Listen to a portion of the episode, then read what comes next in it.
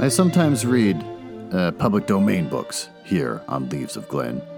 And they were written a long time ago, uh, so they're usually uh, racist or sexist or bigoted. Uh, but in there somewhere and all that is a, story, and that's why those stories are famous. Other times, I read uh, works from independent authors, and they're delightfully not racist, but they might have adult language or adult situations.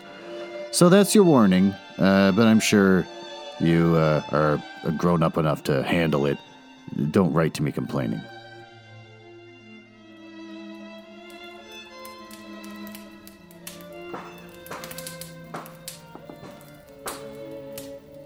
Do you hear that? That's my neighbors having a, uh, a birthday party for their kids.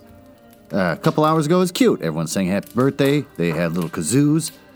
And now the parents are just drunk and the party's turned into a party for parents and not for the kids anymore. Isn't that, uh, isn't that fun? I'm sure you can hear the firecrackers going off.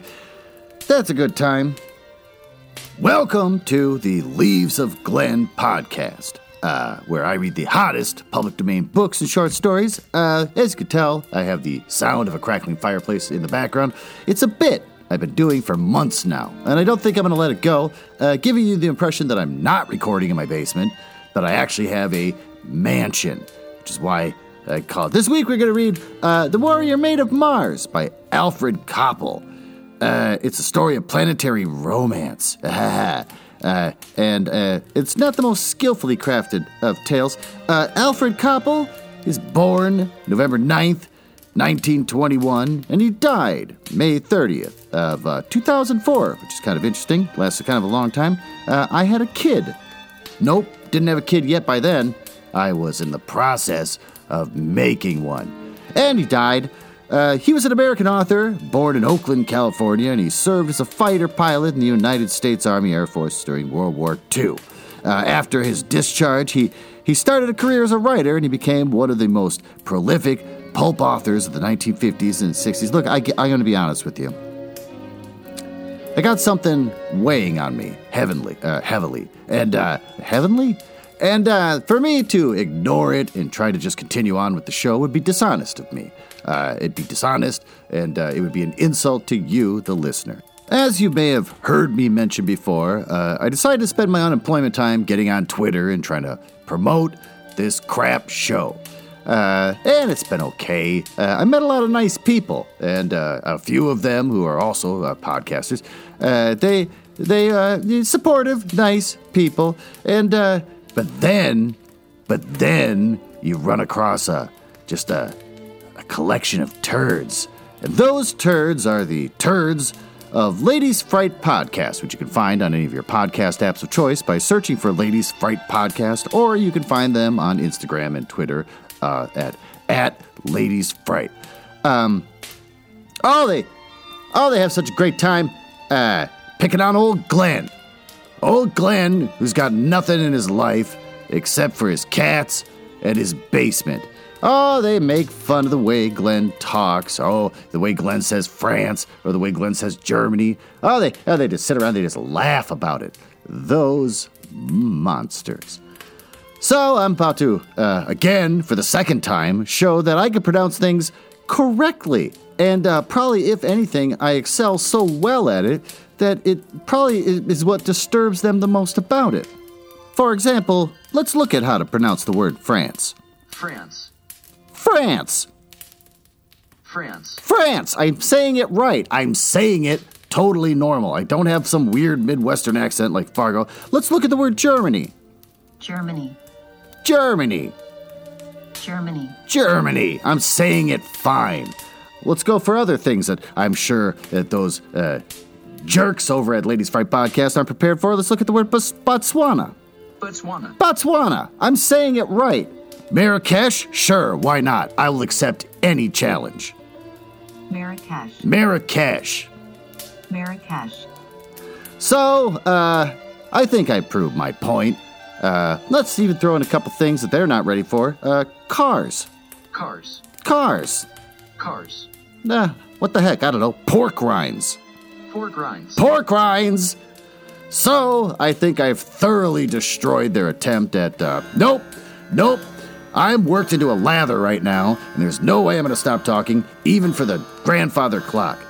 So I've decided uh, that I- I'm contemplating starting a Twitter world war. Uh, basically, where I uh, go to war talking smack talk about Ladies Fright podcast, and uh, I got to gather people around. Oh, the music stopped. Nope, gonna keep talking. Don't care. Uh, from words to ideas, Wanda over if you look for that show on any of your podcast apps of choice by looking for From Words to Ideas. Or you can find Wanda uh, on Twitter for at words underscore ideas underscore pod. I'm pretty sure Wanda's on my side. Oh, oh, she's a just a nasty lady. Oh, she'll get real mad. And I imagine she walks around carrying a knife. Though she's never really said anything about that. Uh, then I got to look to uh, people that I don't really know where they stand and if they're gonna if they're gonna pick a side, like Kelly Madden uh, at Kelly Madden 80 on Twitter. Uh, she seems like a nice lady. Uh, is she nice enough to back old Glenn? Uh, but she's a host for a show called Drunk Theory, which you can find on your podcast of choice. Uh, call it Drunk Theory, and if you look on Twitter at, at Drunk Theory, uh, they're kind of like Switzerland. I don't really know where they stand. And if you don't know where someone stands, you can't look them in the eye and see where they stand, then uh, eh, can you trust them? So that's it. I'm gathering up the forces. I'm getting ready because the way I speak is totally normal. Ugh, I'm working to a lather. All right, fine. Let's uh, let's dive into the story.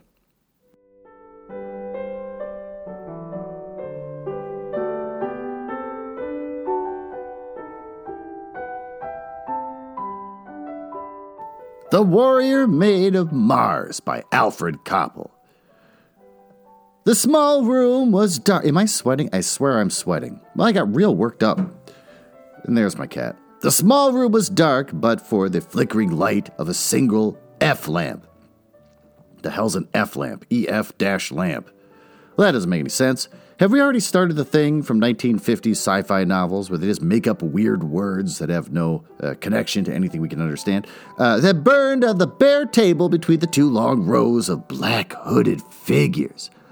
Oh, the thin, dry air was surcharged with the tenseness of a tautly drawn cord.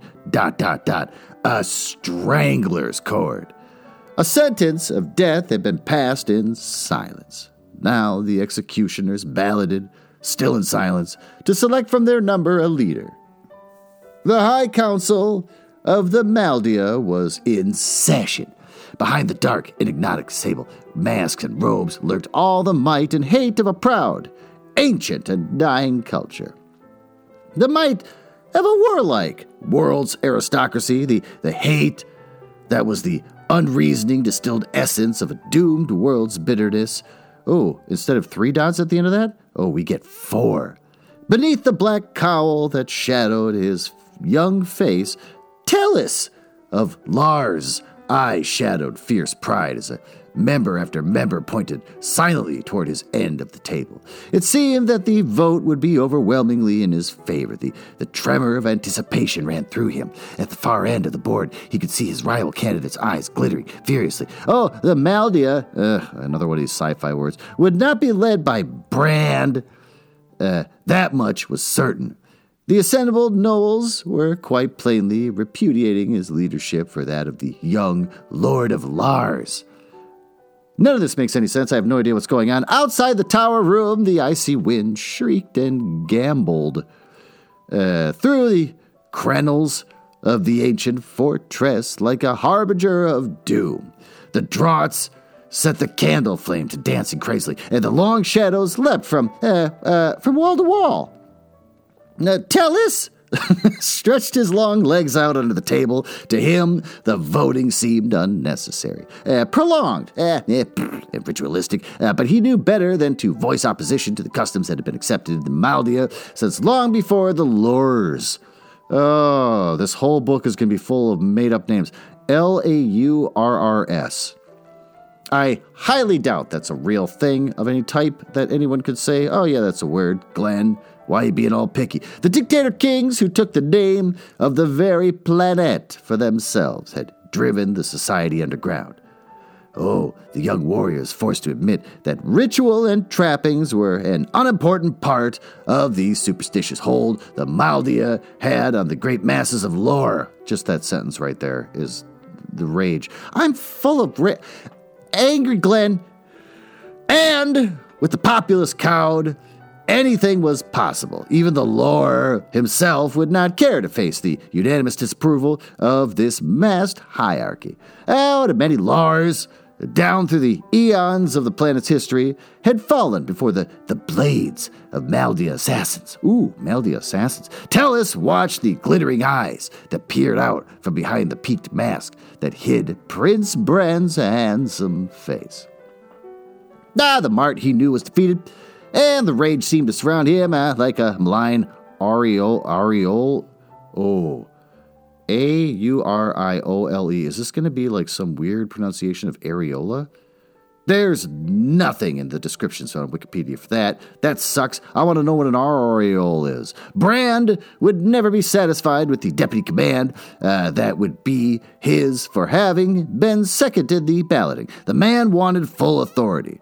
Yeah, not commanded the troops in the fields as Tellus had had. Uh, Brand was far too concentrated uh, with his own safety for that. He wanted command of the striking force of assassins that would murder the handful of invaders out in the desert. Uh, the victory over a few scientists, what, from another world, would give Brand the renown he craved and at ne- negligible risk.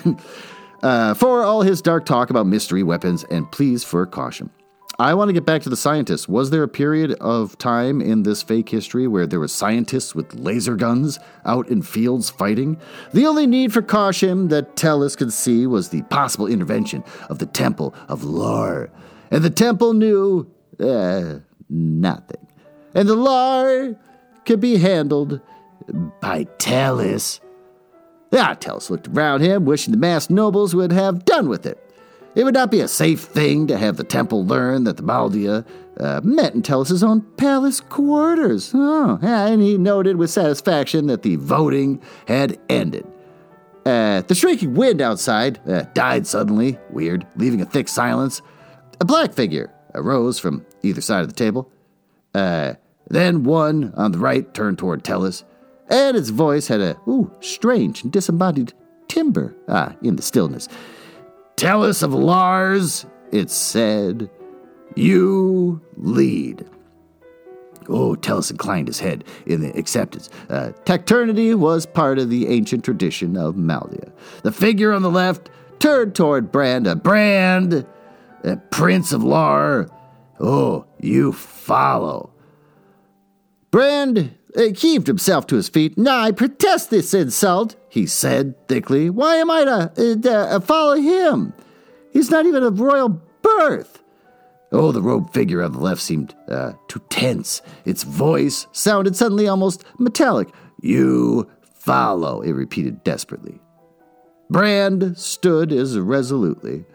Two solid rows of shadows, faces turned toward him. Then Tellus spoke up softly, almost casually. A challenge. Brand to decide. Oh, I followed, muttered Brand, sinking into his chair sullenly. Tellus smiled to himself if ever a coward like Brand should pick up a, a, a flung challenge? Oh, God, here we go. Surely the water goddess would throw down on the moons.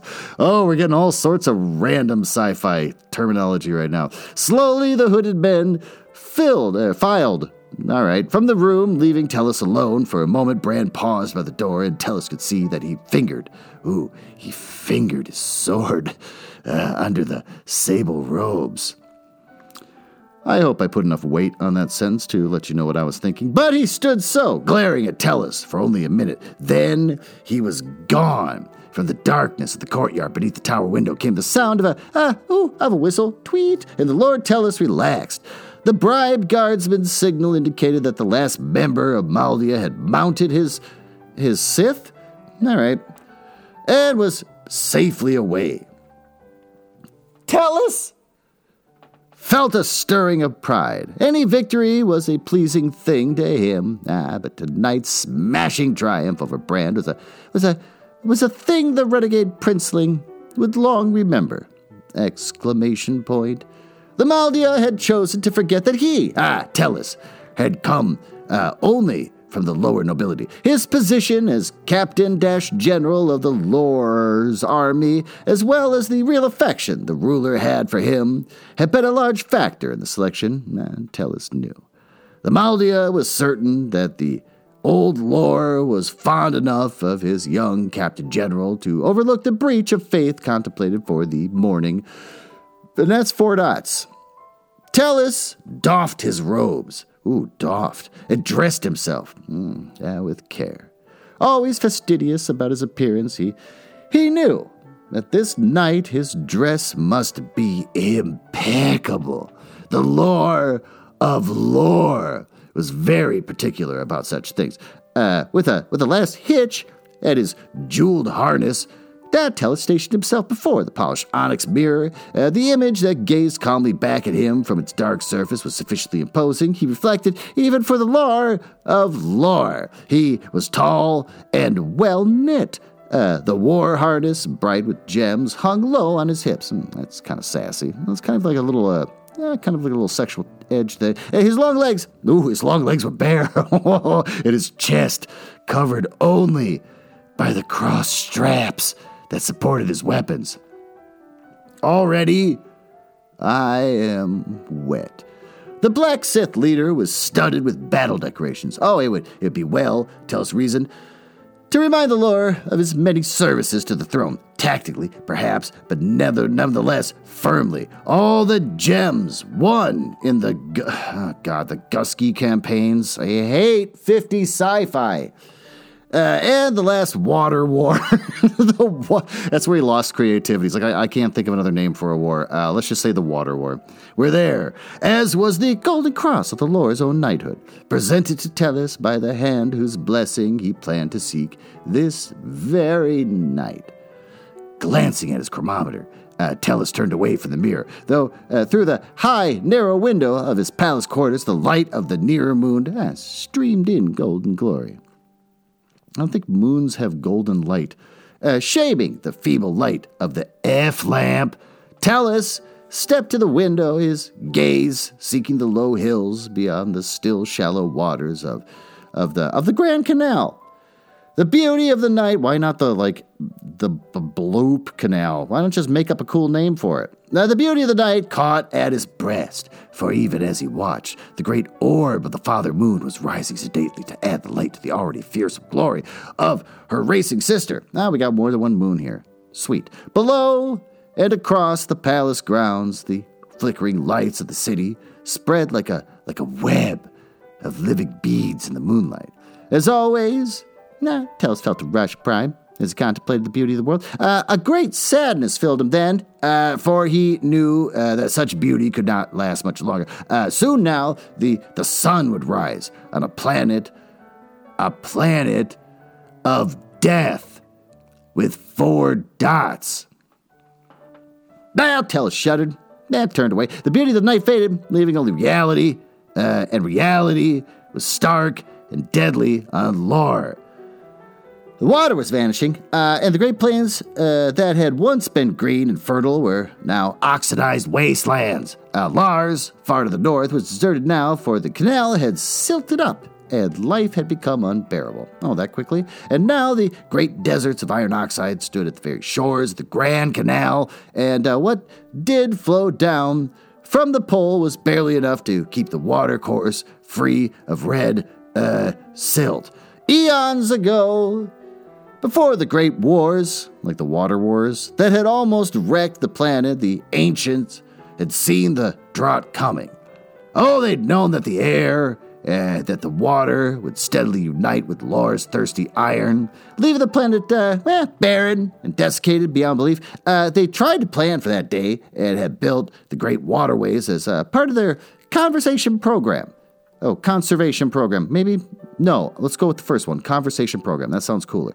Other projects had been started mysterious power plants far out in the deserts with, with, with walls a, a foot thick Pund had been built, uh, but somehow nothing good had come from these mysterious temples. The first of the ten great water wars had begun even then, and the warring people of the planet had demanded weapons from these strange planets.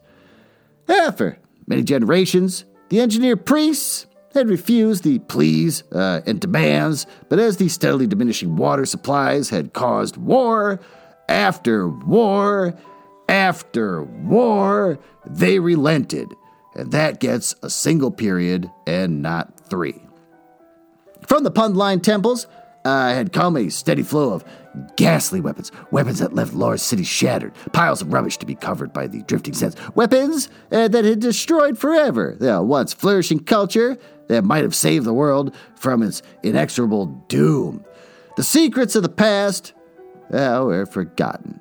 Then there's like a space, and then three dots, and then another space and a lowercase or covered with legendary dross, period. But the wars went on and on. Tellus knew, staring out across the rusty sands, that Lar was doomed to a quick death. Oh, it, it would not come in his lifetime, uh, dot, dot, dot, but soon, dot, dot, dot, soon. And then the Tellurians, oh Christ, the Tellurians had come to gloat and exploit. I think the Tellurians are the most interesting characters out of this so far. They come to gloat, to steal the iron of the deserts and drain away the last of the planet's resources. To their wantonly wealthy world, exclamation point, even the law of Lar had given them safe conduct. Uh, dot, dot, dot, on the basis that their expedition proved some of the temple's favorite dogma concerning the, the origin of the race. Weakness, thought Tellus savagely. It fills us as life slips away from our planet. But it would not be so. Oh, the ancient, dreaded Maldia would see to that. If Laura must die, then at least she could die upright and untrammeled by ghoulish invaders. In sudden fury, ah, Tell snatched up his cloak and strode from the room. Uh, the jeweled glyph uh, of the water goddess, uh, mother of Lure, uh, gleamed fiercely, eh, eh, for a moment, on the hilt of his short sword, and the feeble light as Tellus sought the long, winding ramp that led to the lower levels of the audience chamber of the Lore of Lore. Along the endless corridors, F lit, ugh, and lined with rigid guardsmen, Lord Tellus of Lars made his way. Underfoot, the ever present drift of reddish uh, sand gritted as he walked. Turning into the main passageway that led to the inner courtyard, Tellus, yeah, heard the sound of his name, dot, dot, dot, softly spoken, but demanding.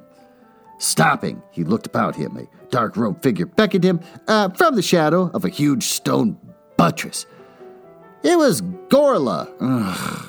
First cycle priest of the temple, first cycle, and Tellus' long standing friend at court. His eyes were somber in his round, good humored face. I have uh, met you just in time. You're on your way to see Lore, friend, Tellus. Uh, Tellus nodded, of course. Uh, I am uh, already keeping him waiting. I'll, I'll see you in the morning. Friend Glora, Gorla. God. He made a move to slip by the young priest and be on his way. I, I, a moment, Tellus. Gorla's voice was suddenly sharp. You are about to speak, uh, Lore, to break his word to the Outlanders. Are you not? Tellus' eyes narrowed. Uh, perhaps. Well, Gorla laid a hand on his arm. Uh, Tellus, I have known you for many hads. H A A D S. I'm dying inside right now. Reading this is a it's just a wasteland. It's a hell on earth. As children, now we play together on the fields of Lars. Ha ha ha. Believe me, I wish nothing but the best for you. Why are you why are you involved with this bloodthirsty madness of the Maldia? Well, Tellus withdrew his arm as though the priest had stung him. Only the strength of his lifelong friendship kept him from striking Gorla. Oh, jeez, uh, that's his first reaction. Uh, the, for the priest's words had hit a, a deep-seated prejudice. The Maldia was of the nobility, and Gorla was a commoner. Gorla went on slowly, emphasizing his words carefully. Oh, I thought it was a woman for some reason. I don't know why Gorla seems like a feminine name to me. I have no idea what's going on. Dorlis, oh God, knows of your plan to break the Lars pledge and uh, attack the Terulian camp. Oh, that whole sentence. Tellus stiffened. How was it possible? He had told no one. Oh, the priest divined his thoughts. Uh, the temple has ways. Tellus of knowing such things. The the the Maldia can bribe a guard, space, dot dot dot, space, and the temple can bribe him again. You should have thought of that tonight. Tellus drew himself back. So, now you're foolish, my friend, and it is the duty of the temple to see that Lar does not suffer for your foolishness. The Maldia is a, a fearful thing. Tellus, uh, a creation of senseless hate. Uh, why, why do you hate the Terulians? Have you have you never seen one? Uh, they are but men, um, like ourselves, and they bring gifts of great promise to Lar. It is not fit that such as you should be joined with a renegade like Prince Brand, uh, a craven and lying usurper, and for the purpose of attacking those who have come across to seek knowledge and friendship! Exclamation point. Tellus pondered. What Gorla had said about Brand was largely true. The, the man was untrustworthy and uh, hmm, eh, underhanded, uh, a blind seeker of power, uh, but prejudices of caste and upbringing were too much to combat. And to renege now would be uh, to mark himself a coward in a world that lived by the sword. It was unthinkable. You Gorla, Tellus said pointedly, should limit yourself to scientific and theological matters and leave matters of state and policy to those better equipped to handle them. Oh, oh, Gorla shook his head sadly. Foolish friend. Then his voice took on an unmistakable tone of command. In the name of and by the authority of the temple, I demand that you abandon your projected attack on the Terulian camp. Well, Tellus threw his head back and laughed. Demand, is it? I know of no plan to attack the foreigners, friend, priest, now or in the future. Now, kindly step aside. I cannot make the lore of lore wait on me while I argue senseless points with you. And four dots. I gotta stop pointing out these dots. The dots are excessive. Gorla, oh, sound defeated. Uh, th- uh, then you refuse? Tellus frowned at his friend. Of course I refuse. And you may carry that message back to Dorless, if there is such a place. With that, he turned away, uh, but not before Gorla laid his hand on Tellus's arm. I keep forgetting it's a man, and said, uh, Then forgive me, old friend, four dots. Tellus wondered at what? Uh, forgive? Forgive what? Then other matters forced that question from his mind, so the temple knew of Maldia's plan to massacre the aliens. To what extent? He wondered would the temple go in, striving for its own inscrutable purpose to save the Terulian scientists, uh, and why? In spite of himself, that Tellus could not suppress a shudder, for the temple was powerful, perhaps the most powerful thing remaining on the desiccated planet of Lar. The ancient order of the Temple of Priests dated to far before the Ten Water Wars and had to devastate the globe with their atomic fury. Its beginnings were lost in the dim mists of antiquity. Even uh, anticating. Oh, we gotta find out what anti dating. Anti dating? I don't know if I've heard this word before. An example or instance or sense of a word, phrase, etc., at an earlier date than previously known or recorded. Well, that didn't help me at all. Uh, the building of the waterways. The membership was perhaps the one body selected for any purpose on Lar, without consideration of family or background. And this fact accounted for the fierce loyalty of such uh, able young commoners as Gorla. All the long wars and struggle for survival had destroyed much of the ancient science and what remained lay within the jurisdiction of the temple. As it so often happens at times of great stress, science of the world of Lar had taken on the vestments of, oh, religion in order to survive, a benevolent scientific hierarchy. The priests of the seven cycles uh, spent their cloistered hours delving into the great knowledge of the ancients, uh, seeking the answers to riddles solved long ago and forgotten in the fratricidal wars that were the direct result of the dwindling water supply. Ostensibly, the temple conducted the worldwide worship of the water goddess. Oh, it's all coming together now. Now that we got a little backstory, maybe the water wars and the water goddess uh, doesn't seem so ridiculous. Eh, no, it still does. Principal deity in the Lorian pantheon, but actually the priests were scientists striving frantically to salvage what little they could for the wreckage of the ancient civilization on a doomed and quarrelsome planet.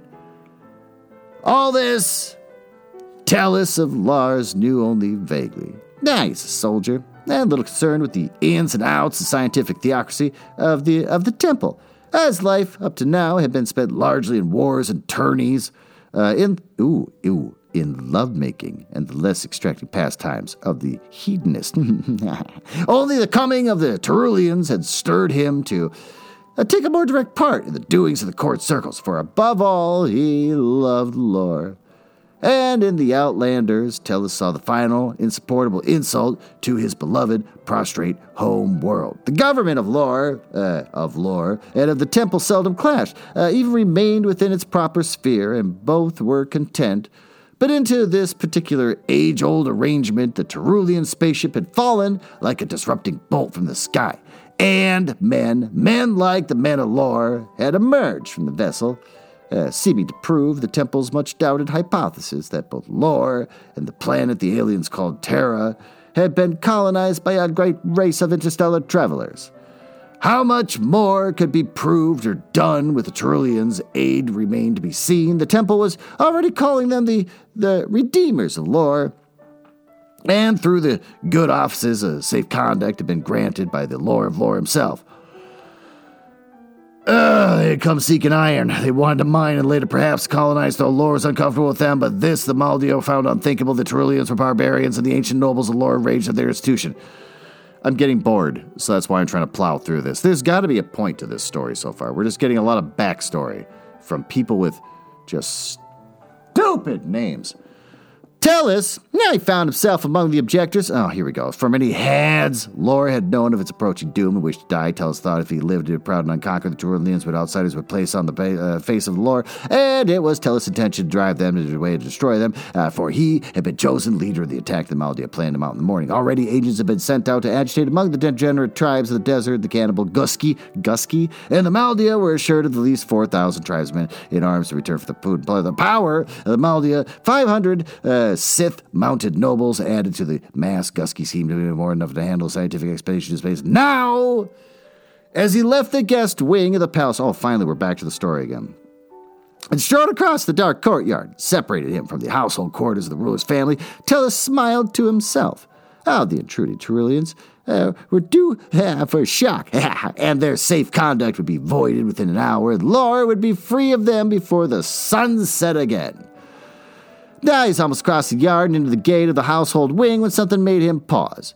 Uh, he had the feeling of being watched, followed. His sharp eyes swept the whole of the courtyard, and it was walled and heavily planted with desert shrubs so that the inspection told him nothing. He shrugged, turned again uh, toward the gate. One step he took, and no more. Ah, from overhead came the low whirring of an air sled's uh, air sled idling motor, and he stopped short, uh, searching the sky for for the craft. A sled in the air, low over Laura's palace at this time of night, could mean nothing good. The, the sharp clank of metal behind him made him swing around, his, his sword hissing from its scabbard. And three hooded figures were almost upon him, uh, naked steel uh, in their hands. Uh, Tellus thought wildly of calling for aid, and then he realized that these men would never dare attack him if they had not either bribed or killed the household guards. Instinctively, he thought of Brand. Uh, was this the renegade's doing? Oh, by killing him and spiriting his body away, Brand could contend before the Maldia that Tellus had lost courage at the last moment fled rather than lead them in an overt act against the Terulians. There was uh, no more time for, for uh, thought, for the three men were upon him. Oh, he slipped his second sword free and, and stood facing them. Oh, he's double sworded right now. This is getting hot. And searching for some hint as to their identity. Overhead, the air sled, air sled, out of all these dumb names, he couldn't come up with something better than air sled, hovered, waiting.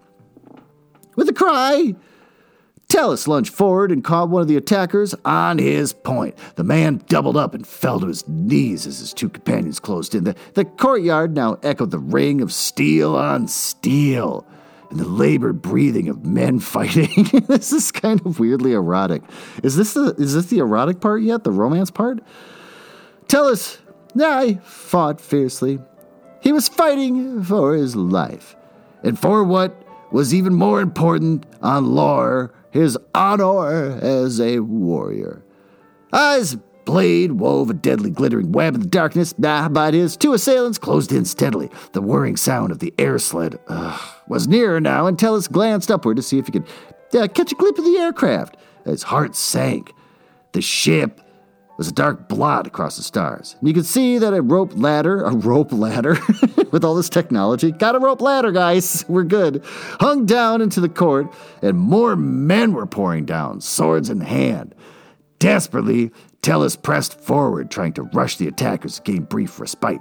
Uh, on one of the men, uh, feigned in the low lines and followed a thrust his head. He caught Tellus in a glancing blow uh, on the temple and set the stars to dance before his eyes. The fellow rushed in eagerly, and Tellus heard his companion hiss, Careful, you fool! Tellus' attack stalled under the concerted rush of the masked men, and he was forced to retreat until his bare back touched the roughness of the court wall, and there he could no further retreat. Yeah, that's how walls work. The assailants separated now so that Tellus was forced to strike wildly from side to side to avert being hit. His sword made a, a glittering arc as he parried a near thrust, and a lightning riposte pierced uh, the sword arm of the nearest attacker. Uh, before the others, uh, who had dropped from the sled, could close in on him, Tellus whirled Ah, and ran along the base of the wall. Well, there you go. And if he could reach the gate of the household wing, he would be safe, for no assassins would dare follow him into the inner sanctum of the Lord himself. He heard a voice uh, shouting hoarsely into the darkness, and the other voices, that was a weird way of pronouncing that, replying angrily, impatiently. Eh, uh, we, we've lost him. The devils wounded Marl and Varro. Find him, you fools. Uh, he must be taken. Well, Tellus ran breathlessly along the wall, hoping against hope that the gate would not be covered, and it was a vain hope. That's my cat. Well, thanks to the power of editing and the magic of podcasting, you didn't have to endure the last 15 minutes of me cleaning up the mess that the cat just made. As he broke out of the shrubbery, the shouts began again. Is this the longest book I've ever read? I feel like this is the longest book I've ever read. The shouts began again, again, and he is forced to retreat into the shelter of a towering desert plant. He waited there, breath coming in long, rasping gasps, and his head singing from the blow he had taken. Uh, with pouring heart, he listened to the attackers beating the brushes for him and shouting commands and advice to one another. They have the ability to have ships that can hover in the sky, but they still need rope ladders and they don't have any technology to see through bushes, so they have to beat bushes to get him to come out, like he's a rabbit. More men must still be coming down from the air sled, Ugh, for there were fully ten in the dark courtyard now. Hey, it can't have gotten far. Uh, see, that gate is covered. Uh, how the young devil does fight. Pierce that bush there. I saw something move. Why do they have swords? If it's this. All right, I'm moving on. Why not laser? They have floating. Sh- I'm going to stop. Tellus tried to smother his labored breathing as the, drew, uh, the group drew nearer to his hiding place, his hands cradled his two swords lovingly. Oh, yeah, this is the sexy part as the searchers spread out into the semicircle and moved steadily toward him. Tellus uh, tensed himself to leap. Within seconds, they would be upon him, and assassins on Lar showed no mercy, particularly to uh, one who had wounded two of their craft. He doubled his legs under him and waited. Ah, there he is, Tellus burst from his hiding and braced himself for the rush. His back was once again against the wall, and this time he knew there would be no escape. A glittering circle of naked swords. Again, this is the romantic part. Okay, I got it. It's very clear to me. Uh, surrounded him and lashed out furiously, driving the attackers back by the main force of his charge. Oh, I am just moist. Why don't we take a break and uh, and retire. I mean, after reading this, I'm sure we're both worked up. Let's retire back up to the master bedroom. Uh, you can just relax up there. We can have a little fun, a little fuss and fight as I read to you the newest upcoming romance literature from Penguin Random House Books.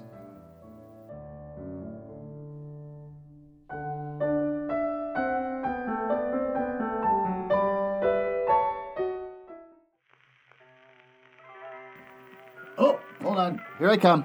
All right. I'm, oh, wow. Look at you. Oh, that's a silky little thing you're wearing. You look great. Sitting there, oh, cat like, on my uh, silk master uh, bed in the master bedroom. I don't know. Screwed that up. Still romantic, whatever you're doing. But I don't want you to wear that because that's not the theme of what we're doing right now. I want you to put on this cool visor, uh, a shirt that says, uh, I love Minnesota. Uh, we're going to go to the Mall of America. We're taking a road trip uh, with the book Road Trip by Beth O'Leary. Uh, about road trip? Now, two exes reach a new level of awkward when they're forced to take a road trip together. This endearing and uh, humorous novel by the author of the international bestseller, The Flatshare. Uh, what if the end of the road, oh, is just the beginning? That's a nice little twist. Four years ago, Dylan and Addie fell in love under the Provence sun. Wealthy Oxford student Dylan was staying at his friend's Cherry's, enormous. Uh, is it Cherry? Probably Sherry. Now I'm on a roll tonight. Uh, French Villa, while wild child Addie was spending her summer uh, as the on site caretaker. Two years ago, their relationship officially ended, and they haven't spoken since. Today, Dylan and Addie's lives, oh, they collide again. It's the first day before Sherry's wedding. Ed, Addie, and Dylan crash cars at the start of the journey there. Oh boy. The car Dylan was driving, oh, it's wrecked. And the wedding is in rural Scotland. This is just all over the place. He'll never get there in time by public transport. So, along with Dylan's best friend, Addie's sister, and uh, ah, random guy from Facebook who needed a ride, they squeeze into a space challenged mini and set off across Britain. Cramped into the same space, Dylan and Addie are forced to confront the choices they made that tore them apart and ask themselves whether that final decision was the right one after all. So that's Road Trip. Uh, the cover of the book's got a guy uh, wearing a white t shirt tucked into his shorts, and uh, he's got his shorts, the khaki shorts, rolled up on the bottom. So he seems like a cool guy. Hey, holding a cell phone. And the woman uh, is wearing bib overalls and like a like a 1990s baby tee. So that kind of gives you a, a, good vibe for what the story's like. Uh, well, so it's by Beth O'Leary, and it's coming out June 1st. You can get it at Amazon, Barnes & Noble, Books A Million, Bookshop.org, Hudson Booksellers, uh, IndieBound, Powell's Target, and Walmart.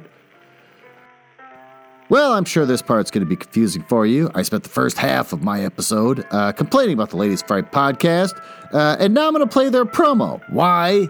Uh, I like their show. Uh, I don't like how they make fun of how I talk, but I do like their show, and I genuinely listen regularly. So here's a promo they were nice enough to give me. So when you're done listening to my show, uh, definitely go over and check them out.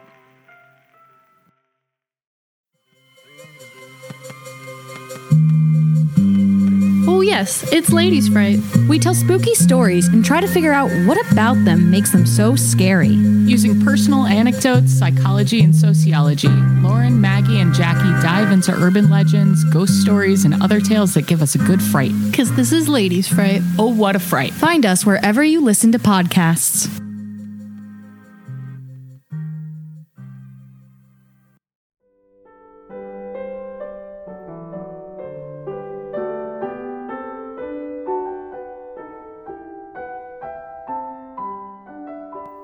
What's going on with me in this episode. I guess I'm just, I'm just, I'm just feeling fussy.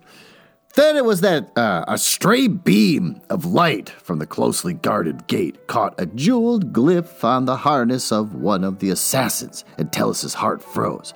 The insignia was the sword and atom, the ensign of the secular guard of the Holy Temple. The disclosure was like a blow.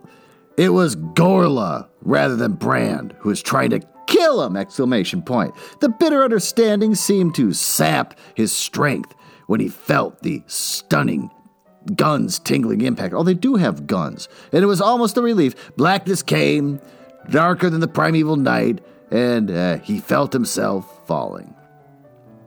Now there's this is part two. There's wind on his face, and the air was bitterly cold. Tellus stirred, his harness covered him, eh, only slightly, and his, his bare limbs, oh, and naked chest stung uh, under the lash of the icy night air. I thought we were past the sexy part. From somewhere, muffled by the roaring of the wind, Tellus could hear the familiar beat of a multi, a multiple pulse jet engine.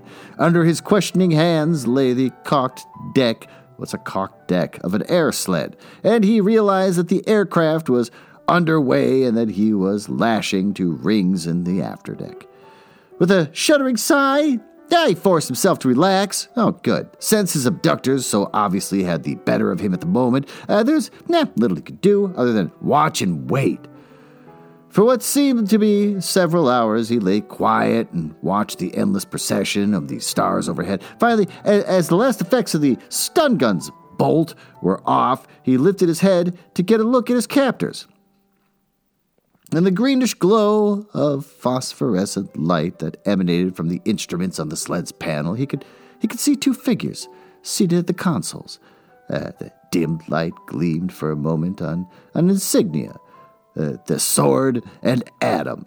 He had not been mistaken back there in the courtyard. He was in the hands of the temple. Oh, the nearer man glanced in his direction and, seeing that he had awakened, leaned forward to speak. Uh, there was no surprise uh, in Tellus as he recognized him. Only, only a hot anger. Oh, so this is the sexy part. For the man was his friend Gorla. Tellus, uh, are you all right? Gorla had to shout to make himself heard over the rush of the wind. Tellus felt his anger, ooh, increase. Here, here was Gorla, who had had, that's two hands in a row, him attacked, stunned, and finally kidnapped. And now it seemed he was concerned over the state of his health and general condition, exclamation point. It did not matter that Brand would within hours be convincing the gentlemen of the Maldia that Tellus of Lars was a faint hearted coward who disappeared in the 11th hour before the attack on the aliens' camp. Uh, what mattered to Gorla was simply Tellus, are you, are you all right? Well, Gorla sounds like a good guy. Uh, getting nothing but a scowl from Tellus, the young priest sat back, a, a half smile on his round, pleasant face. He could well imagine uh, what Tellus' thoughts were about now hurt, Pride and mortified anger were apparently in every line of the Lord of Lars' tense body. For hour after hour, the air sled, how, how fast does this thing go? Like 20 miles per hour? Along through the smooth night air. The farther moon set and the madly racing near moon rose again in the west and, and charged insanely across the backdrop of the eternal stars.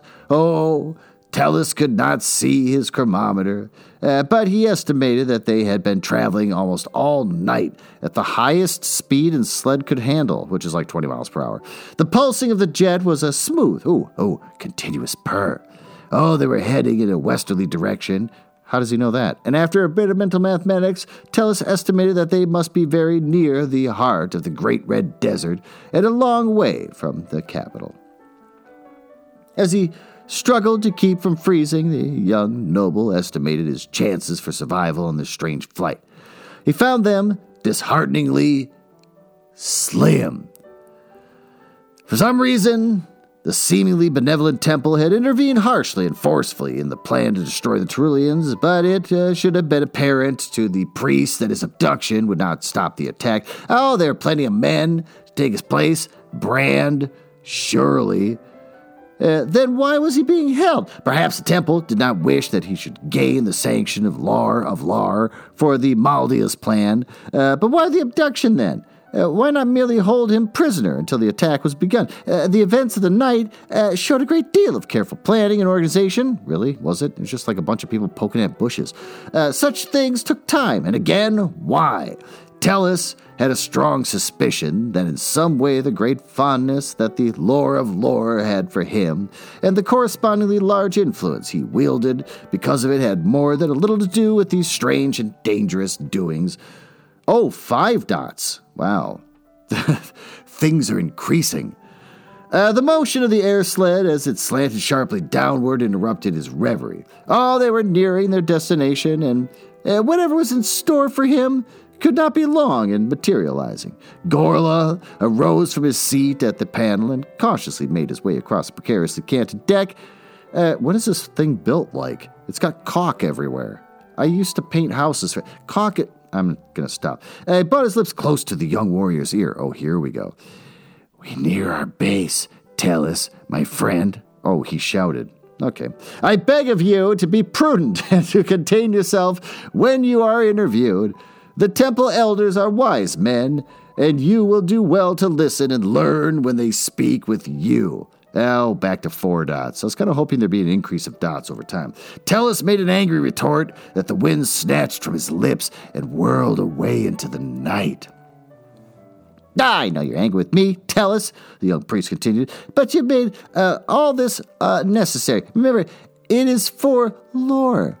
He laid his arm across the prisoner's shoulders that Tellus could not find the heart, even in his anger, to shrug off. And, the priest was smiling now, you shall see Dorlus, Tellus. Few laymen ever do. Ooh, Dorlus! Exclamation point. Then there was such a place. Uh, the legends told of it, a fabled city hidden from the sight of men by some uh, mysterious power, uh, where the priests of the mighty Seventh Circle cloistered themselves to study the oldest ancient riddles. Dorlus! Exclamation point. Even the name had a magical sound. It was here that the temple's finest minds were said to struggle in their quest to reclaim Lore's air and water from the sea of rust that surrounded them. Gorla squeezed the young lord's shoulder in an impulsive gesture of friendship, and returned to his place at the sled's panel. Tellus stared out into the night, his eyes trying to pierce the darkness. The idea of actually seeing Dorlus still enchanted him, and yeah, even though he was driving trussed up like a like a fowl for the slaughter, uh, the experience promised to be a rich one. He recalled many arguments with Gorla about the probable existence of the Temple City. He had contended that invisibility uh, was impossible. In a world where they have flying ships and laser guns that stun you, uh, invisibility, it just can't be done. And Gorla, in his young scientist enthusiasm, had covered sheets and sheets of vellum with strange mathematical symbols to prove that the light shielding field could be created. Tellus eh, smiled thinly. Uh, if Dorlus was near, it seemed uh, to be, then a light shield must surely exist, for he could see nothing but desert below in the moonlight. Oh, the aircraft trembled, trembled, well, I'm on a roll right now. Trembled slightly as the pilot flared out his long guide with a breathtaking sadness. Uh, the stars and the moon vanished, suddenly uh, leaving only a, a, sable blackness around them. Down again, ah, the sled plunged. And after several moments, the glide flattened again. Uh, for a minute, uh, it hovered it dropped sharply, and there was a hissing sound as the runners touched the uh, fer- ferric sand, and they were down. A company of temple guardsmen bearing torches appeared out of the darkness, and, and Tellus was freed from the deck rings, respectively but firmly. Uh, he was taken into the custody and marched across the gritty soil of the landing field toward a, toward a lighted gate in the distance. Oh, the light shield must have been impervious to moonlight, or perhaps it was made of transparent during the hours of daylight. Uh, Tellus, eh, never knew, but they made their way toward the gate. The sun rose with its usual breathtaking suddenness. The thin air of Lore precluded any dawn or twilight, and when the sun burst over the horizon, the transition from blackness to day was uh, done with, with, with, with shocking speed. Uh, it was a phenomenon that Tellus had seen every morning of his six hads. H A A D S, I hate it. But this time the effect was different, for never before had Tellus seen such a city as marveled as Dorlus.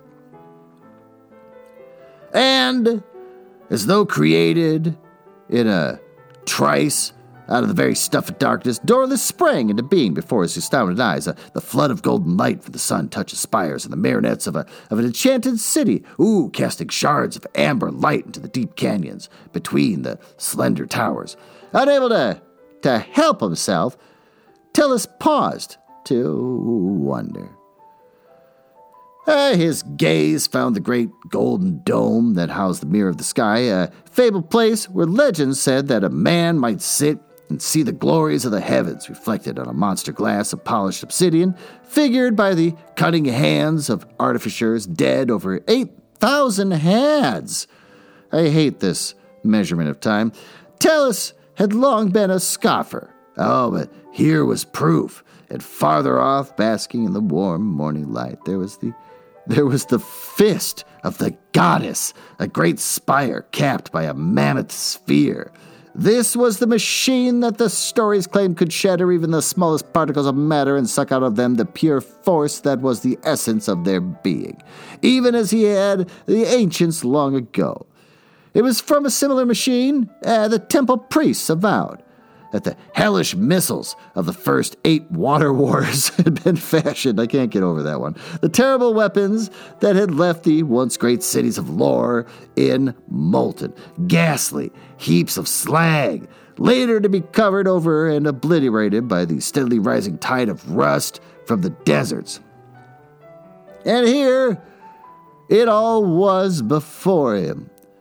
Here was Dorlus city of the temple. Stunned by beauty and overwhelmed by the nearness of the might of the ancients, Attilas stumbled along toward the gate. For a moment, his own plight was forgotten in the singing glory of seeing the fabled Dorlus, and knowing that there was truth in the tales the priests had told of the people who cried for life in a world slated for death. Surely, Tellus thought, if Lar can be saved from extinction, the workers of such miracles as these could save it. Exclamation point. The thought of Lar brought him up sharply. It brought back a cold awareness of his purpose, of the of the of the will to escape and rejoin the Maldia in its attack on the invading Terulians. Oh, the attack that should at this moment be underway. Whatever happened to him in this fairy city, Tellus swore by the goddess herself that he would not allow himself to forget his duty. Surely, such wonders as these were not meant to be shared with the barbarians from across the void. The thought remained with him as he was escorted into the city and along wide thoroughfares, heavily traveled with Sith drawn traffic. Never really explained what a Sith is, or am I just supposed to know? Above, an occasional air sled passed, but in the main, the city's traveling was done uh, uh, on foot. Oh, that's quaint. Or by means of the ubiquitous Sith. Oh, here we go. They're finally explaining. A six legged, docile, great hearted beast? That was the sole remaining animal of its size left on Lar. Well, now we know what a Sith is. Had to go in 40 pages, but we're finally there. Tellus was taken first to the ante rooms of the central temple, where he kindly faced third cycle priest assigned him quarters. From there, he was taken to the tall spire apparently reserved for sudden guests of the temple. Hmm, well, surprise guests. In respectful silence, he was freed of his bonds and left alone in a room such as he had never dreamed of occupying in his own border fortress, or even in the palace of the Lord of Lore himself. Uh, one curving wall was made entirely of glass. Eh, and it was faced to the city in the west and the desert to the north, uh, so that the whole magnificent panorama stretched out before him like a framed picture. And the furnishings, by the goddess, he had not dreamed that the somber scientist priests of the temple that did themselves so well. Oh, suspecting the presence of listening devices or or, or peepholes. Again, rope ladders, lots of swords, and peepholes amongst flying airships, crazy six legged beasts. I'll let it go. He snooped. He found nothing. A soft canopy bed was waiting vitally, reminding him that the only rest he had ha- wow, the only rest he had had had been the stupor induced by the stun gun. That's three hads in a row, no commas or nothing. The only rest he had had had been the stupor induced by the stun gun. And a table laden with refreshments and wines stood in the center of the, the, the deep pile carpet. Oh, what a difference from the stone floors and the draughty keeps to which he was accustomed. Recalling that he had not eaten, uh, oh, ah, for some time, he fell on the laden table, and then, as weariness stole over him, he laid himself fully dressed on the wide bed to, to rest and await whatever came next.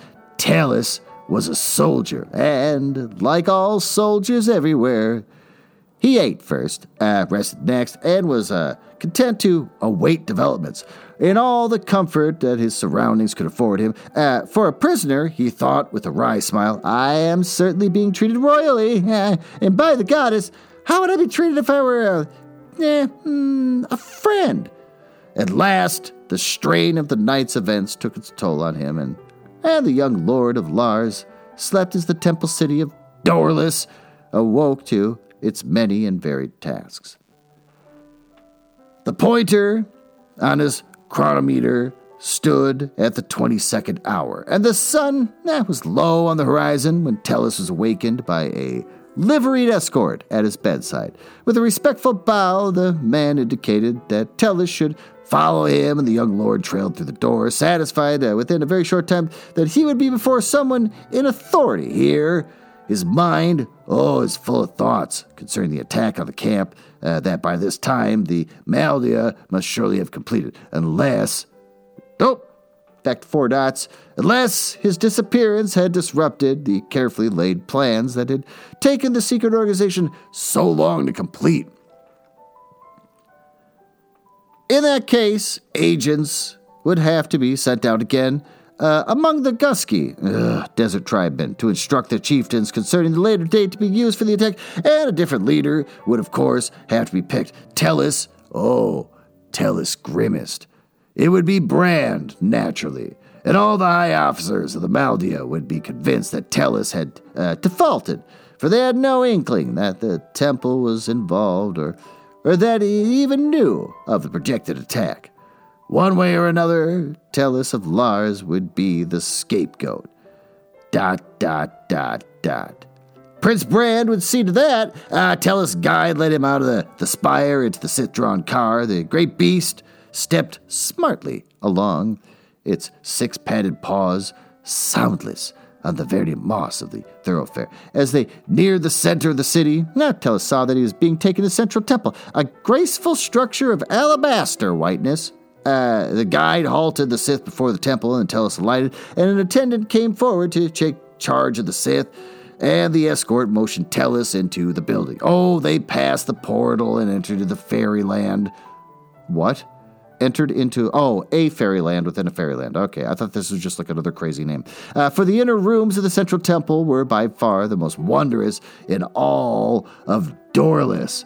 They were paneled walls of the purest crystal quartz faceted to reflect the light and enchanting beams of polychromatic loveliness. Nah, and the mosaic floors depicted in silver and gold the scenes of historical significance uh, from the long life of the temple. A thousand other things were there that filled the young warrior with awe. For mere beauty, per se, had long ago passed the surface of Lar, and only here in the innermost sanctum of the temple could such things survive and be cherished. Another thing Terrace also noticed, uh, though guards abounded outside the city, he had seen but a, but a handful within the walls. Oh, he remembered something Gorla had told him long ago that science could not really thrive uh, against a militaristic background, and that was why so much of the ancient lore was lost when the planet became nothing more than a battleground. Plainly, the city of Dorlus had not ruled by force, and M dash, a break for freedom might not be the impossible achievement that he had begun to imagine. Now, they were within a long hallway, bare, uh, but for the crystal paneling, uh, from somewhere came the whispering of plaintive music. It tainted the air with a gentle nostalgia that found a strangely uh, responsive chord in Tellus. Yeah. And he was told that the sound came from another chamber where a priest was engaged in research on the sounds and their effect on human emotions. It had been so long since music existed on Lore that even this knowledge had been forgotten. The guide led Tellus on and on, past the long hall, and through many portals that opened up at last into a small circular room devoid of any uh, uh, sort of ornamentation. Uh, in the center of this room, a man sat at a table that rose in graceful lines out of the floor itself. He was old, comma, old. He was old, old. Tellus stared at the man. Gross. He wore the sable robes and the insignia of the seventh cycle uh, the most topmost rank of priest scientists. Recognition uh, came too. The man was not merely a seventh cycle priest, uh, he was actually the high superior of the temple. Oh, the old eyes and kindly face, and long white beard and uh, sable robe were the same as he remembered from a hundred. Oh my God. Solid, solid eographs. Ugh. so angry.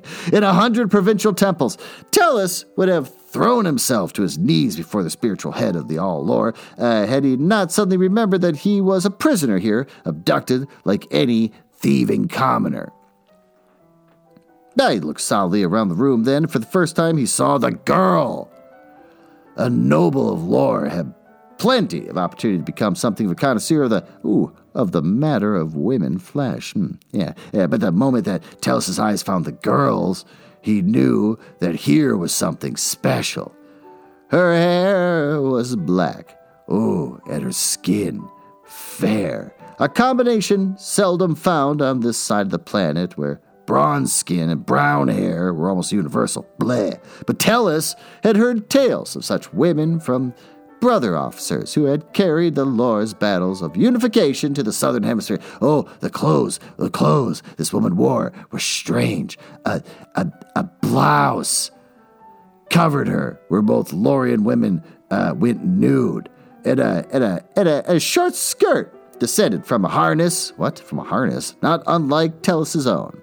Her belt was hung with various pouches and holsters, and overall she affected a transparent jumper of stuff like flexible glass that covered from neck to ankles like a like a chrysalis. Her eyes were deeply shadowed, and she and she seemed either ill uh, or terribly disheartened, or uh, or both. She stood in silence, a liveried escort at her side, to all intents and purposes like a like a prisoner himself, uh, for she wore no swords, uh, and and to be disarmed upon Laura was to be a prisoner. Even the even the peace-loving temple priest packed a full complement of of weapons. Uh, there was an air about the girl that touched Tellus deeply, a deep-seated strength and and quality. Even though her obvious illness or discomfort uh, he wondered at her at her crime. Heresy, perhaps? Nah. He had never heard of the temple arresting heretics. Uh, the water goddess was more of a, a wishful personification than a demanding deity, but perhaps this girl was something special in the matter of heretics, as she obviously was in the matter uh, of beauty. But the explanation was not a satisfying one. Uh, there was something more. Uh, that it came to him like a like a sword thrust, and that's one word. Could the girl be a Terulian? Oh, was it possible? The intoned words of his escort interrupted his thought. Reverend High Superior, here is Lord Tellus of Lars, Captain General of the Lar of Lars armies. This period inspected him kindly enough. I've heard of your uh, guardsmen were injured and, taking young Tellus. Uh, how are they now? Oh, they suffered wounds. Uh, one critical, reported the escort. Uh, both will live, Reverend Superior. And the old man nodded. It is well. Uh, then he turned to Tellus and, uh, and he added, How well you fight for your prejudices, my son. Oh, Tellus remained stiffly erect and silent, and eyes hard on the unknown girl. Yeah, stop Stop leering at this woman. For the moment, all he could do was watch and wait for an opportunity to escape. You will be interested to know, my lord of Lars, that the High Superior, mindly, uh, that, the, that the scheduled attack on the Terulian camp was not launched this morning. Oh, Tellus relaxed slightly. Then there was still a chance to redeem himself in the eyes of his fellow nobles, uh, perhaps soon. Ah, but you're no longer a chieftain of that abominable organization, the Maldia, for which you should give thanks to the goddess. Uh, at the moment, your so called friends are meeting to replace you with one Prince Brand. The High Superior continued. Yeah, they declared at his instigation that you are a, a, a, a coward uh, and uh, a traitor. And those are the actions of your fine friends. Uh, what do you think of them? Tellus felt a stirring of anger. If what you say is true, Reverend Superior, I have the temple and you to thank for my disgrace. The High Superior looked reproachful. Uh, like the rest of your caste, he sighed wearily. You are blind. I suppose it'll be an impossibility to convince you that your Maldia is doing infinitely more harm than good with its senseless code of slaughter and, uh, and more slaughter that is all that will ever succeed in bringing to our suffering planet. Oh, Tellus held his peace. There was nothing he could say to refute the High Superior uh, that was not based on obedience to lifelong prejudices, and he somehow felt that those arguments would be wasted on such a man as now sat before him. Yet, I must try, eh, the old priest continued, to teach you the difference between rightful pride and sinful, destructive arrogance. I must try to make you see that these Terulians you profess to hate so. Dot, dot, dot, dot, that's four of them. Here, Tellus's eyes sought the girl. Oh, good, he's back to leering at her. But her expression told him nothing. He looked back at the High Superior. Uh, that you profess to hate, so are now Lars' only chance for survival. Words, Tellus said coldly. The old man nodded slowly. But true words, words that can bring life instead of death. Better words than you will ever hear in that uh, barbaric Maldia.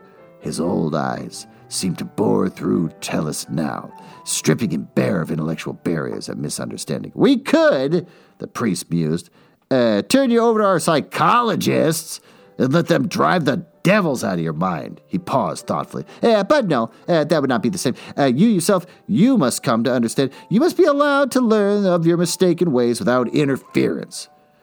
Tellus frowned. Abduction, then, is not interference.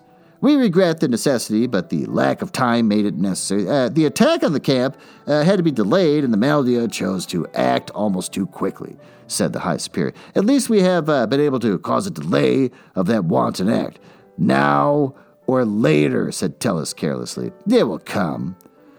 Uh, and with it, death to those who offer us redemption in life? Redemption? asked Tellus hotly, his eyes full on the girl. Slavery! The High Superior sank back in his chair wearily.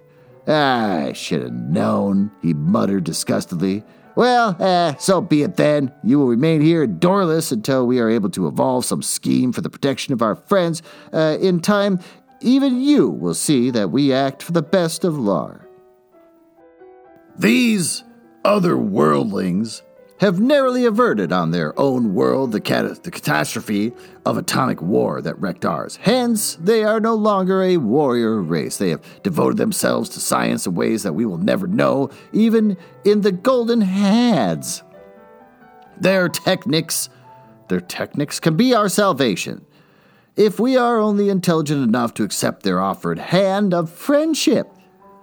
Tellus was listening with only half an ear now, because he's probably still staring at the woman. A plan was forming in his mind. A plan of escape. Remember that the races of both Terra and Lar are sprung from the ooh, from the loins of a single great transatlantic people. Oh, transgalactic. Nah, I was trying to make it all Earth-based, transatlantic. God, this story's long. The High Superior was saying, and together they might one day rule the solar system. Think of it. Uh, uh, tell us of Lars. Even the knowledge of interplanetary travel will be ours if we join in brotherhood with Terra. All the might of our temple uh, science could not achieve that in the short hads left to us. But the Terulians offer it now in italics. And the only payment they ask is some of the deadly iron that eats away at our atmosphere and drains us of our precious water. Think of these things, young sir, until we next speak. The old man sank back, exhausted by his speech, and made a yeah, because this is a very long speech. Made a sign that the audience was over. He knew somehow that he had failed, and that other measures were now in order. Ugh, part three. An hour before sunrise, Tellus was awake and ready for action. He arose and dressed himself, broke his fast on the remains of his late evening meal, for he dared not guess how long it would be before he ate again. Oh, he banged at the door of his apartment until an attendant appeared, rubbing his eyes sleepily. Uh, Tellus made a long face. Uh, I, I must see Brother Gorla, he demanded. The priest who brought me here. I feel the need of, uh, uh, ooh, spiritual guidance. The attendant, a temple novice, showed benign pleasure at his words. Uh, could I not be of service, my son?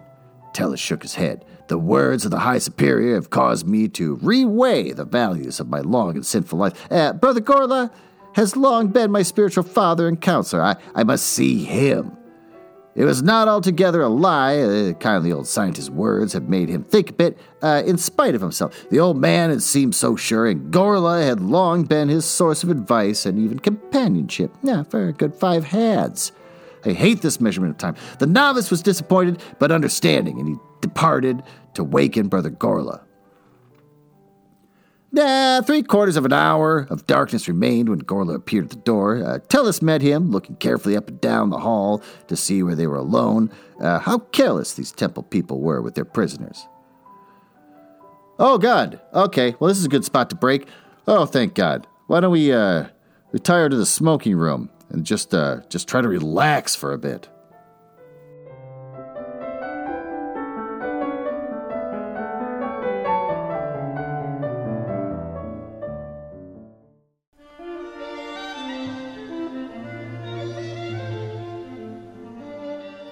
Well, now the two of us have uh, escaped this long, boring, and tedious story, uh, why don't we recap the chapter? Uh, Tellus wants to rule the Lord of Lard. I don't even know anymore. I hate all the names and terminology. And, uh, and he's about to, he got voted in, uh, and Brad or whoever the other person is said uh, didn't like that. Eh, he's a weak man. He's not a warrior like uh, Tellus. And so, you know, good for you. You got voted in. On top of it, he's like, well, now that I'm uh, pretty much a winner, uh, let's start a war with these other people. And uh, he's about to do that, gets abducted by people with swords, even though someone's got a laser gun. Uh, and they prod him. Get out of the bushes. What are you in this bush? They prod, prod, and eventually uh, he gets you know transported up to an air sled. God help me. And then uh, he goes at the slowest speed in the world for a ship that can hover and defy gravity. Uh, and then they finally get to the magical city of Dorcas. I don't even know what it's called anymore. And then uh, they find, oh, it exists. I thought this was like a fairy world. And so then now he's being convinced that what he's doing is horrible and that the uh, Terrarians, or God knows what they're called, are actually going to bring us science that we need to fix our planet. And uh, so he wants to escape. And that's, I don't know, I guess that's kind of it. What's good about this story?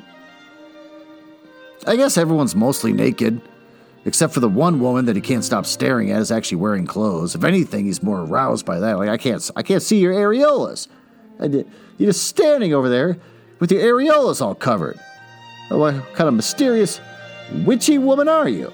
And he just can't stop glaring at her, just leering all over her. So, I don't know. Uh, I thought all the sexy parts was earlier, but now this woman who either has a disease or is deeply unhappy, um, he's uh, just attracted to. So, uh, let's, uh, let's make her into an object. I don't know. I'm fussed. I've been reading for more or less three hours trying to get through this thing.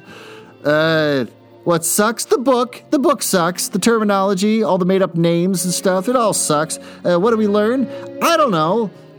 That if you're a, a rich kid and you want to run everything, uh, there's other rich kids that get in your way, and then eventually uh, some mysterious organization might steal you. That's all I got. I'm going to go to bed. Thanks for listening.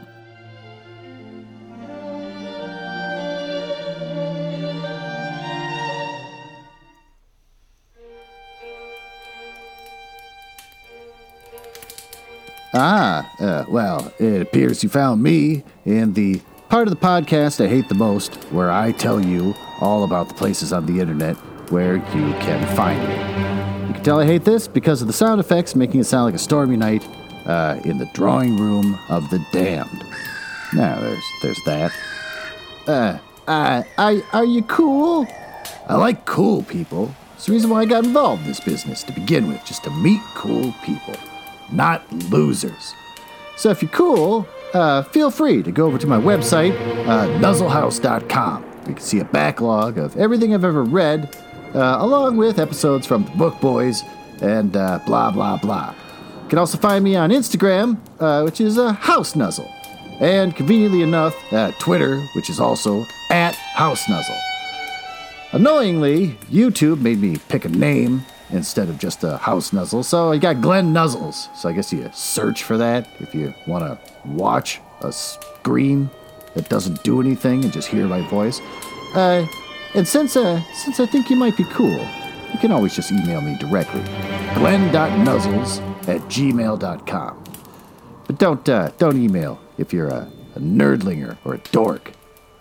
Now back to business. Can't believe I drank all of them already. Gotta one left.